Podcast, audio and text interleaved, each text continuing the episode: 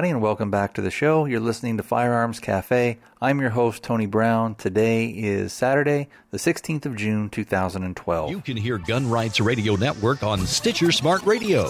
Stitcher allows you to listen to your favorite shows directly from your iPhone, Android phone, Blackberry, or Palm phones, on demand and on the go. Don't have Stitcher? Download it for free today at Stitcher.com or in the App Stores. Stitcher Smart Radio, the smarter way to listen to radio. Gun Rights Radio Network shows can be found under sources. This show is part of the Gun Rights Radio Network. Podcasting freedom. One show thingy at a time or something like that. I don't know. Before we jump into the show, let's go ahead and get our contact info out of the way. If you'd like to contact the show, there's a couple of different ways to do so. The first would be to use our voicemail, which is area code 206 745 2731.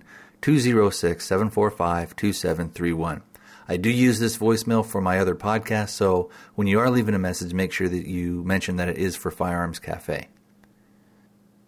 If you'd like to send in your own audio recording, or if you'd like to send in a regular email, and have me read it for you on the show, I'd be more than happy to do that. The email address is firearmscafe at gmail.com, all one word, firearmscafe at gmail.com. I'd also like to remind everybody that we do have a sponsor for the show, which is gunguybooks.com. Uh, you can go over there and there's uh, stuff from uh, guns and weapons, pop culture, zombie stuff, things like that. So go over again and check that out, and that's gunguybooks.com. All right, speaking of contact info, we did get a couple of emails for the show, and this first one is from Lawrence, and he's in North Carolina, and he was writing about the uh, man who was an armed citizen that stopped a stabbing spree at a Salt Lake City grocery store. And he uh, wrote in a quick note saying, Hi, Tony, just something to think about. Why incidents like this don't make it to national news. Kudos to the citizen with a gun. Stay safe from Lawrence. And then he gives a link, and I will put that link on the show notes over at Firearms Cafe. Our second email is from Jim in California, and he writes in Hey, Tony, I'm a latecomer to your podcast. I enjoy it very much. I have taken to listening to your older podcast, which I do not do with many other shows. Over the course of several of your episodes, I think in the early 30s, you discussed buying either a J frame revolver or a Ruger LCP. I don't recall hearing what came of it. Did you purchase one, and if so, what? If I missed it, please let me know which episode. And this again was thanks from uh, Jim in California. He has a PS. He's also looking into a Keltec PF9 and would be interested in you or your listeners' feedback. Okay, Jim, thanks for that. Hope to hear from you again real soon. You know, I did end up deciding on the Ruger LCP. I haven't bought it yet just because I haven't found one at the price I'm willing to pay. Uh, I want to get a, a, good price. I'm I'm not really afraid to buy a used gun. Most people don't. In the used gun market, they don't really shoot their guns a lot. Um, so I'm trying to find a good, a, a real good price, and uh, I'm, I'm just kind of waiting for that. I know if I if I kind of wait long enough, I'll eventually find one.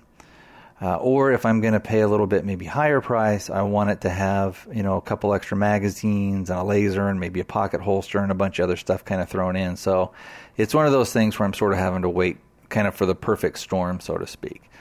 Uh, also, um, if any of you guys out there have any experience with the uh, Keltec PF9 in particular, I know Jim uh, had said at the end there that he would be interested in uh, some feedback and some uh, some real world stuff on what you like about it, what you didn't like about it, that type of thing. Oh, a couple of years ago, I think it was, I actually got to shoot one of the uh, small Keltecs, and I don't remember. I know it was a 9 millimeter, but I don't remember which one it was. Um, I don't know that much about Keltecs.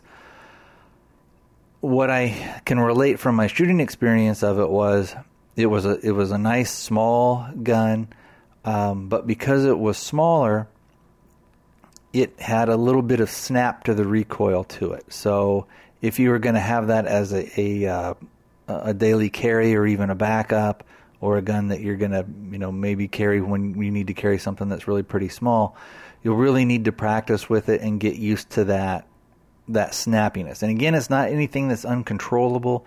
It's just kind of for me, my experience with it was it was just a um, the Keltec that I shot was just kind of a snap Um, it's much like some of the oh some of the 380s. I, I used to have a, uh, a Walther PPK in 380, and for a little gun, and it was all stainless steel. For a little gun, it had quite a bit of snap to it, uh, and it, I, I, ended up really not like liking to shoot it too much. Um, I thought there were other things out there that were better, uh, and that again has to do with that Walther PPK that I had.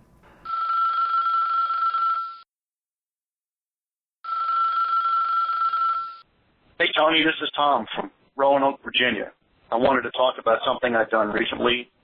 Uh, about two years ago, I bought an AR lower from a local gun store. I think I paid about $115 for it, something like that. Seemed pretty reasonable, and since that's the serialized part is the only part considered a firearm by the BATF, I thought it was good to put away. Um, a little while after that, I bought the, the DPMS lower parts kit. Matter of fact, the lower is also a DPMS Panther Arms. Um, from what I understand, most lowers are the same. It's not a real critical part as long as everything's within spec. So that's what I got. Anyway, everybody was away for the weekend, um, weekend before last. I was by myself for two whole days. I've been putting this off for quite a while because I was concerned about not being able to do it properly. Did I have the right tools? Did I have the skill? So on and so forth. Anyway, I looked at a couple of things on the internet and at Brownells and decided I, I could probably try to see what I could do. The only thing really tool I had, proper tool, was the uh, AR wrench that you use to tighten the castle nut. I used a 330 seconds punch just I'm a carpenter, so I used a nail set basically to drive the roll pins. I used a single edge razor blade and some painter's tape. I didn't have a block, but the uh, an armor's block to set the receiver on. I basically just held it in my hand at the dining room table and worked on it. Um, the parts I had the most difficulty with were the front pivot pin. It's got a real tiny little spring with a sort of a torpedo shaped little thing that sits on top of the spring. That is the detent for the, the uh, front pivot pin. They make a tool to hold that in place. I didn't have one. I just basically balanced it, used my two hands and my knees, and uh, a single edge razor blade. That's what I used to put the uh, detent down far enough to slide the pivot pin over it. It worked after about 10 minutes. I tried it several times. I almost launched it one time. If I'd have lost it, I probably would have had to buy a replacement. I also installed a uh, Magpul ASAP end plate, which is something I wanted to use because I intend to buy the MS3 single point sling that's adaptable to singular or double point. Um, that has is adjustable for a commercial or a mil spec buffer tube. Hey Tony, Tom from Roanoke again. I'm sorry I apparently rambled on too long and got cut off by your timer. Um, I had mentioned that I used an ASAP end plate because I wanted to use a single point sling. Um, that comes with a little pin, like a rectangle, two different sizes. One's for the mil spec tube, one's for the commercial tube. I have a commercial buffer tube, so I had to use the longer pin. It probably took me a dozen tries with the uh, with needle nose pliers to get that seated properly. It would tip one way in or the other, and but not seat. But I finally persevered and got it to go in holding that while holding the uh, rear takedown pin detent together and getting it all screwed together with the castle nut and the wrench takes a little bit of uh, trouble, but it can be done. If I had to do again, I don't know that I'd necessarily buy an armorer's block, but I may want to make one out of wood, something to clap into the vise to hold it so you can use two hands freely. Um, if I were going to do this more often than I am, which probably I might buy another lower if I can find one, anyway, I'd probably go to Brownells and buy their roll pin holders and their roll pin punches, especially for the uh, the bolt release. That's a typical little thing to work on. I did it. I put um, painter's tape on the uh, lower side. It didn't mar it or anything, but it was a real pain. Um, the only other thing I did, I used Allen wrenches. I have a lot series of Allen wrenches, all different sizes. Some of them, you know, eighth of an inch and smaller. I use those as slave pins to align some of the parts, like the trigger mechanism, trigger mechanism, the bolts, and some of the little roll pin things. The only thing I really screwed up was the roll pin for the trigger guard. I put in a Magpul trigger guard where you attach it with the roll pin on the rear, and then normally where the uh, flat trigger guard that comes with it, you can depress with the tip of a bullet or something like that to release it. Um, that comes with a little Allen set screw and an Allen wrench to screw together. I kind of ding that roll pin up a little bit, putting it in. I've touched it up with a black magic marker, but eventually I will knock it back out and just replace it with another roll pin. All in all, it went in together pretty well. Um, I have a Bravo Company manufacturing upper that I put on top of it with a nice full MOE furniture. I like it a lot. It seems to be a pretty quality build.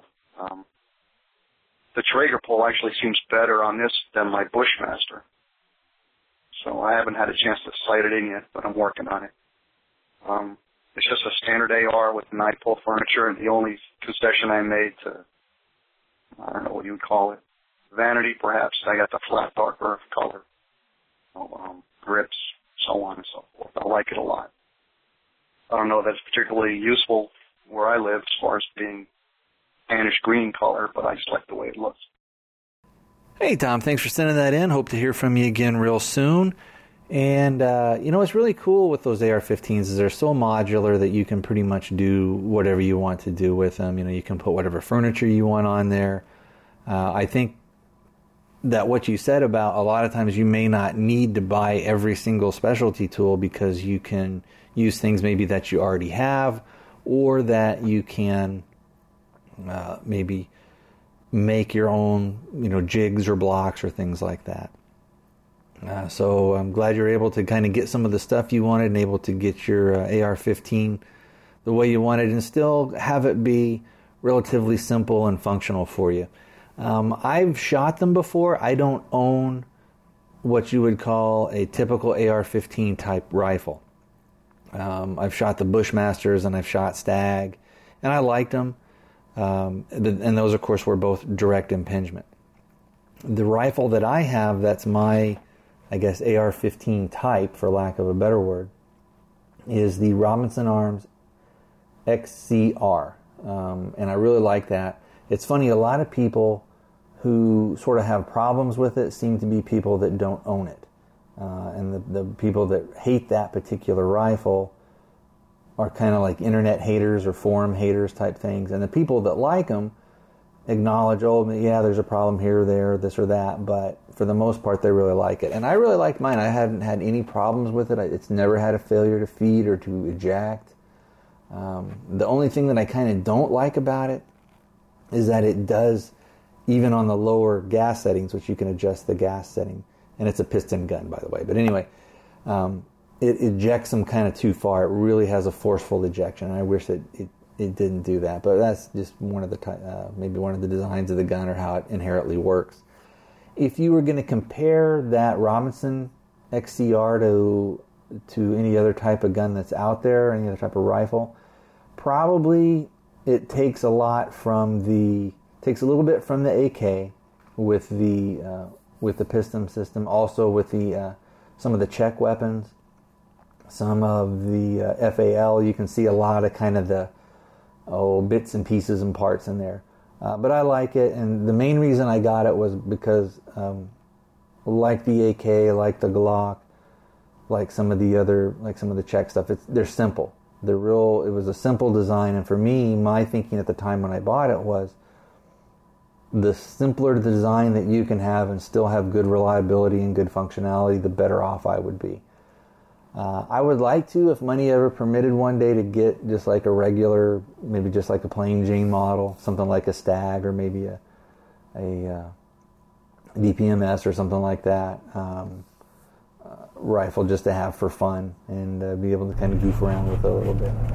You guys may notice a little bit of difference in the sound quality. I'm actually in the truck. So let's go ahead and continue with the show here. Uh, I want to talk a little bit uh, politics and talk a little bit about uh, Ron Paul, Rand Paul, talk a little bit about Gary Johnson, a little bit about Mitt Romney.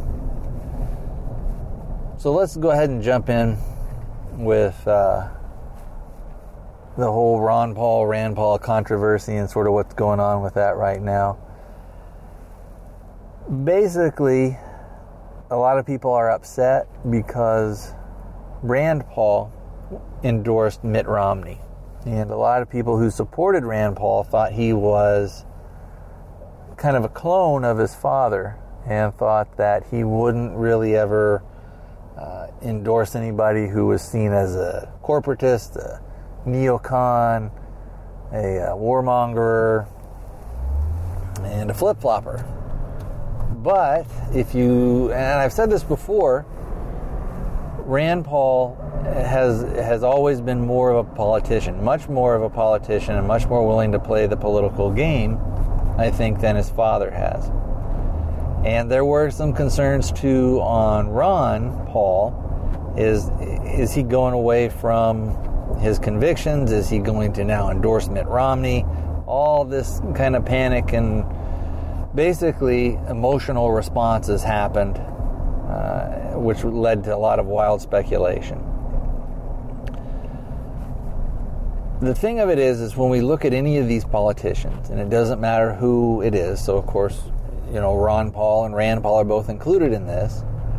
You have to look at what's their voting record. You can't really go by what they're saying, uh, because in, in the in the bottom line is it's going to come down to what are they going to say yes to and what are they going to say no to. And if we look at Ron Paul over the decades that he's been a representative and he's been in the House, he has been consistent. He hasn't been bought and paid for. There hasn't been any scandals. There hasn't been, you know, things where he flip flopped on stuff. You can go back and pull up things from the 70s and from the 80s, and he's saying the same exact stuff that he said then that he's saying today. Now, with a guy like Rand Paul, again, look at what he supported, look at what he's tried to get pushed through, look at um, not so much what he's saying, but what he's actually voted on. And there are some things that he's voted on that I disagree with. But on, in, in the overall thing, I think he he stands for the individual. He stands for individual liberties. He stands for individual privacy. He stands for a much more of a free market. He has more of a free market slant on things. Not saying that he is as good on that as his dad is, but again, I don't necessarily expect him to be uh, based on the stuff that he said and based on some of the things that he's voted for. So, uh, I guess my advice to people who are kind of wondering what's going on is just, you know, take a look at what their voting record is. Don't don't trust the media. Don't trust what you're hearing. You know, you haven't trusted them before. Why start now? Uh, just kind of calm down, take a breath, and look at the actual facts. So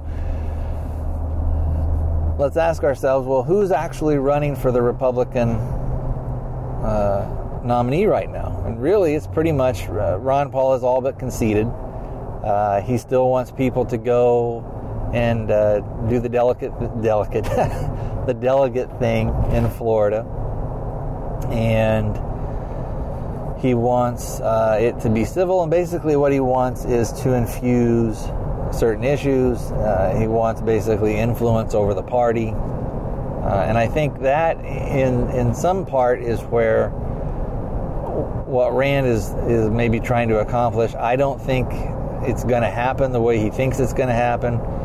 Um, but again, we'll have to look at what his voting record is going forward. If, if you listen to what he said, the reason that he did some of this stuff was because he wanted to be able to get a seat at the table, where in the past his father has really not been able to get that, has not been able to get a lot of the stuff that he wanted to get accomplished done. Uh, but let's look at, uh, so that's, that's kind of maybe enough of that stuff. Um, there's a lot more I want to say, but I don't want to go into it too far because I think I'll just, I'll kind of start rambling or get into a rant or anything like that. But anyway, let's look at the current arguments for Mitt Romney, who I don't like. Um, and before we jump in with that, if you want to write in Ron Paul, do it. If you want to vote for Gary Johnson, do it. If you want to vote for Romney, do it. If you want to vote for Obama, do it. Don't don't not participate. Um, there, I know there are other philosophies out there that say, well, it just doesn't matter, and but I still think you should participate. I still think because you know wacky things happen, and I still think you should vote for the guy that you think is going to best represent you and that you think is going to make your life in the long run and your children and your grandchildren and your great grandchildren the things that that person who you're trying to put into power and you're trying to get their administration you know uh, able to, to get some stuff through those are the people that you want to vote for because they're going to ultimately make your life better so, you know, when we look again, let's so let's go back and let's kind of look at the case for Romney, what the arguments are. And one of the arguments is is that there is probably going to be a couple of more Supreme Court justices that are going to go out that maybe are voted more on the conservative side, or uh, again, if we keep it to gun culture, that voted more for the gun culture, uh, voted for gun rights and individual rights as, as gun owners that you would want somebody like Romney who's going to probably put somebody who's going to be more conservative in there. Um, that's one argument. And, and the opposite would be well, if Obama's in there, he may get to a point two or maybe even three more. And when the next Supreme Court decision comes up, they're going to overturn that it's an individual right and this and that, and then we're all going to be screwed. I, I don't know whether that's going to happen or not. Um, anyway, but that's uh, that's the argument for that. Now, the other argument for Romney is that you go, man, I know this guy is just a turd in the in, in the punch bowl. I know he's no good. I know he's terrible on individual liberty. I know he's a warmonger. I know he's going to be a slave to the military industrial complex. I know he's basically going to be a fascist and work with all the big multinational corporations and the big bankers. I know that he's not going to audit the Fed. I know that he's poor on the economy. But having said all that stuff, Obama is worse on all that stuff that I've just said. And so I'm going to vote for the lesser of two evils. Because ultimately, I think he's going to screw me the least. And you know, I have a, I have a, I, I under, I can understand how somebody would think that way. But then that's that's the only thing you're ever going to get. If if you're not willing to change, if you're not willing to you know, try and put somebody in there either at the federal level or the local level who's actually going to be somebody other than a Democrat or a Republican, you're not ever going to get change and you're always going to have to go in and vote, vote for the lesser of two evils. And let's do a real harsh, kind of crude example that's going to upset a lot of people when I give this example, but it's a it's it's a point, and some people are going to say, "Oh, you're going way too off the beaten path," and you're you know you're uh, the example you're going to give here is, is uh, it's nonsensical and it, it's it's uh, it's so to the extreme that it, you know you can't really make your point with it. Well, I, I beg to differ. Let's say because we're talking if you say these people are evil and they ultimately are going to be the ruin of our country. So let's look at it this way let's say there's three guys that are in a, in room in a room, and in in another room is your six year old daughter or your six year old son.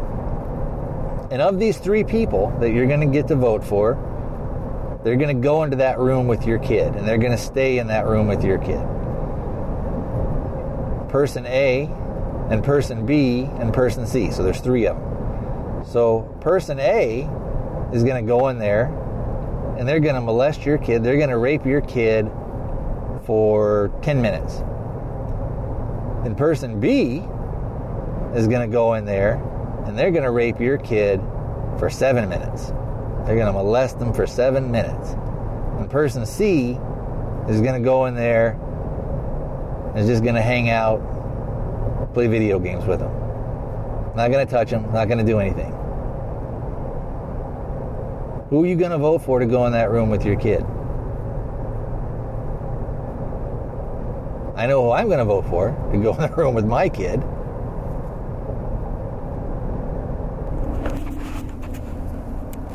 The way that things are now, we're not voting for what somebody's going to do for us. We're not voting for somebody who's going to make our lives better. We're not voting for someone who's going to advance our individual freedoms and individual liberties and our privacy. What we're basically doing right now with the system that we have is we're voting for not what are they going to do for me, but we're voting in essence for who's going to screw me the least, who is going to trample on me the least. So we're voting out of fear, we're not voting out of principle, we're not voting eh, on, on, on the right issues. We're voting for, again, who is going to screw me over the least. When you're voting for the lesser of two evils, you're still voting for evil. You're not voting for change. You're not going to make it any difference. So, again, I can't tell you who to vote for. I can't tell you how to vote. All I can tell you to do is that when you do go vote, vote your conscience. Vote for the person that you think supports individual liberty, individual freedoms, individual responsibility, and the person that best represents what you want. And if that person is Gary Johnson, if that person is a write in for Ron Paul, if that person is Barack Obama, or if that person is Mitt Romney, vote for who you want to vote. Vote for that person that you think is going to best represent you. All right, well, I tell you what, I've rambled on quite enough, and uh, hopefully the sound quality isn't too off on here.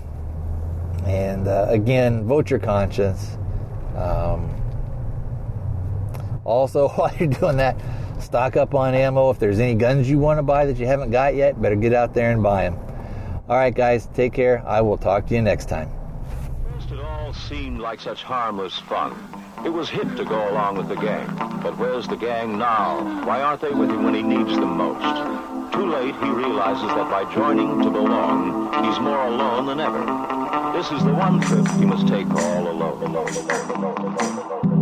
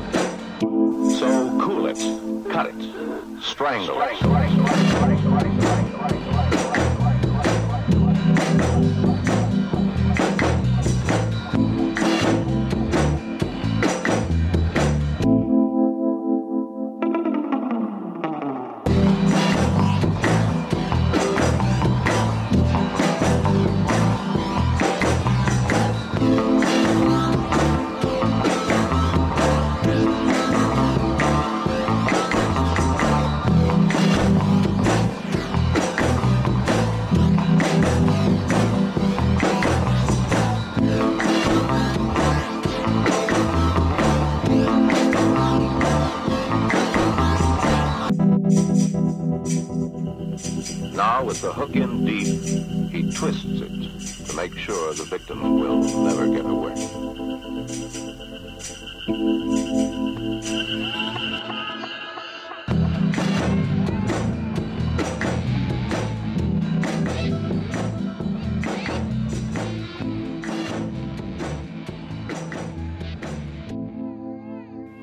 Oh, the devil is given him superhuman strength.